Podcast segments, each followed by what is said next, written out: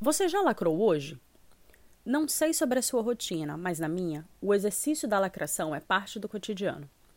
Uma boa noite de sono, acordar, tomar café, meditar, ouvir Gal no Spotify, abrir o Twitter para me inteirar da treta atual, da qual posso fazer parte ou não, e vibrar com ataques mútuos, escolher um lado, aplaudir cada esmurrou, pisou, jantou, comeu sem pena e, para usar o termo da vez, macetou que o lado que escolhi me proporciona ao humilhar o adversário.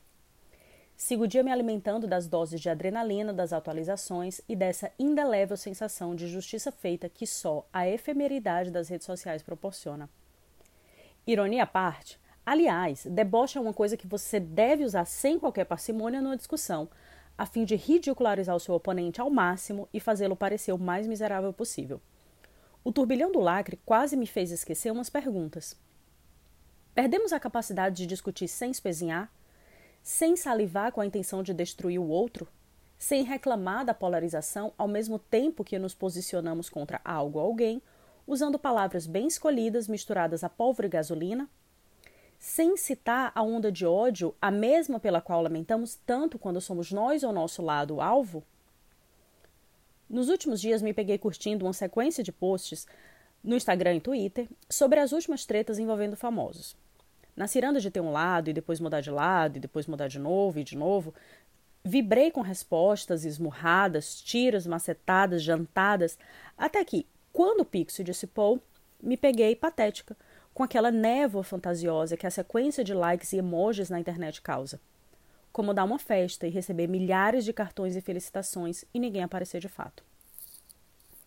No meio do caminho, pensei: o que eu estou fazendo aqui? Por que estou afundada nessa sequência de humilhação mútua, prolongada até o último fio pelo público, vulgo eu mesma?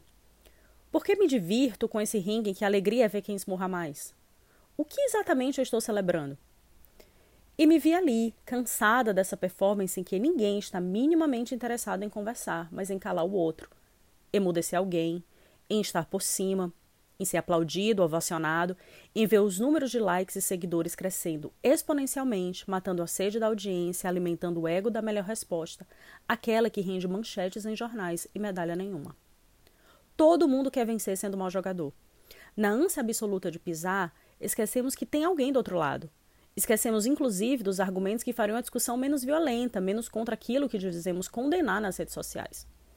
Afinal, não tem como lamentar o ódio e polarização jogando ódio sobre ódio, incentivando o escárnio sobre o pretexto de se defender, defender a própria opinião ou o que acredita. Se eu fosse famosa ou relevante, este texto aqui sofreria represálias.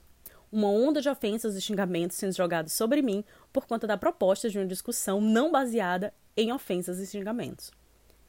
É assim que funciona a discordância. A réplica de alguém ganharia mais likes que meu texto. Eu seria a imbecil que não quer que ninguém se expresse livremente. Iriam atrás da minha família, xingar meu irmão, rir do meu companheiro, humilhar o meu trabalho. Trariam à tona tweets do ano passado em que despejei ódio, certamente eu fiz mesmo, para dizer: olha que cínica. Espalhariam fotos da minha barriga saliente e me chamariam de gorda ou de feia. Ou de gorda e feia. Diriam para eu operar, operar o nariz. Debochariam das minhas convicções políticas. Eu iria chorar num cantinho e me arrepender de um texto escrito com alguma boa intenção, me acharia burra, infantil, estúpida. Escreveria uma tréplica raivosa para não ficar por baixo, mesmo já estando, para ganhar mais likes que a réplica. Horas depois, tentaria disfarçar a mais absoluta exaustão, porque enfim lacrei. Isso basta.